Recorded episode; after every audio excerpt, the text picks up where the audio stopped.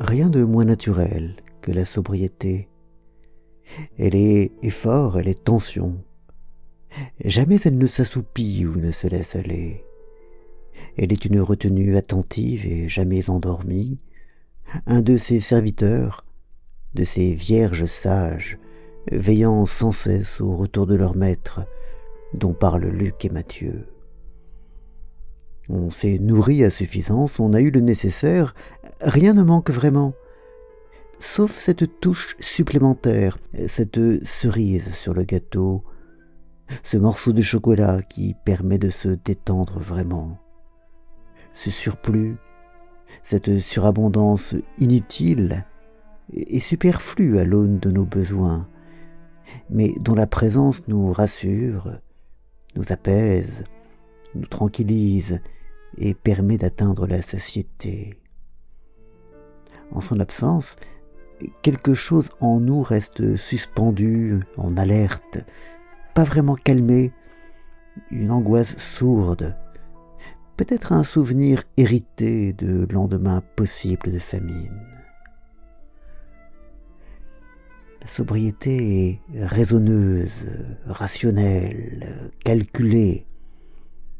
Elle peut être, elle est très souvent hiératique, d'une grande élégance, d'une grande pureté, d'une grande classe.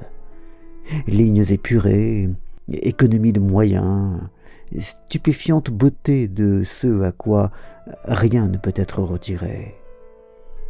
Elle joue dans la cour des jardins zen, des appartements de revues d'architecture, des cerveaux bien rangés. Tout y est nécessaire et à sa place, au contraire des vraies maisons et des vraies têtes dans lesquelles s'empilent et s'entassent les bibelots de la vie.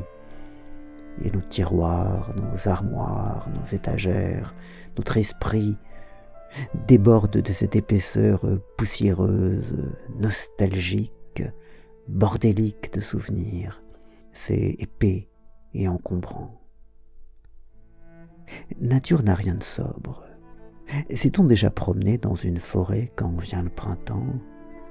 A-t-on déjà assisté à l'expression tumultueuse, à la profusion de la nature qui renaît?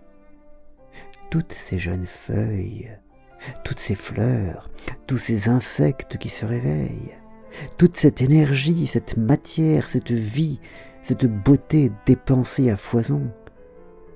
Quel incroyable débordement. La nature n'a rien de sobre ou de frugal. Elle est un flux immense et ininterrompu, une source vive de création à jet continu. A-t-on déjà contemplé le ciel nocturne? A-t-on déjà pensé aux myriades de galaxies, aux cataclysmes sans fin des étoiles qui se meurent? A-t-on déjà songé à l'énergie dilapidée à chaque instant par les rayons du soleil éclairant un monde vide? Dieu et la nature sont plus prodigues encore de leur richesse que Mamie Ève de ses gâteaux de Hanouka, et ça n'est pas peu dire.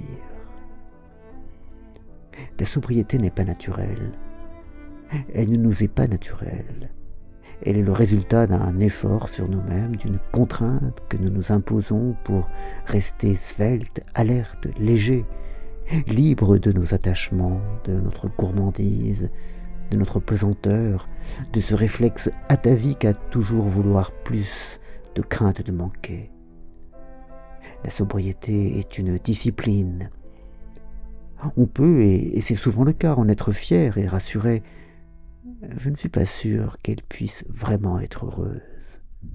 N'est-ce pas, Katia?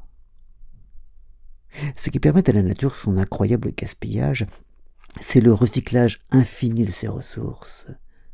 Pas de gâchis, pas de perte dans ce feu d'artifice permanent, seulement une boucle qui se referme.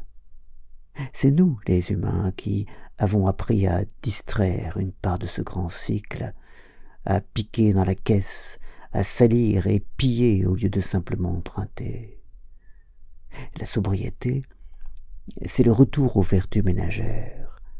Ce n'est pas forcément l'absence de générosité ou de prodigalité, mais une bonne et saine gestion de ceux dont on dispose et le refus de cette propension héritée à prendre tout ce qui peut être pris, à occuper tout l'espace laissé libre. C'est le rejet du renoncement initial de Dieu à occuper tout l'espace libre pour laisser une place à la création, aux autres êtres, à l'autre.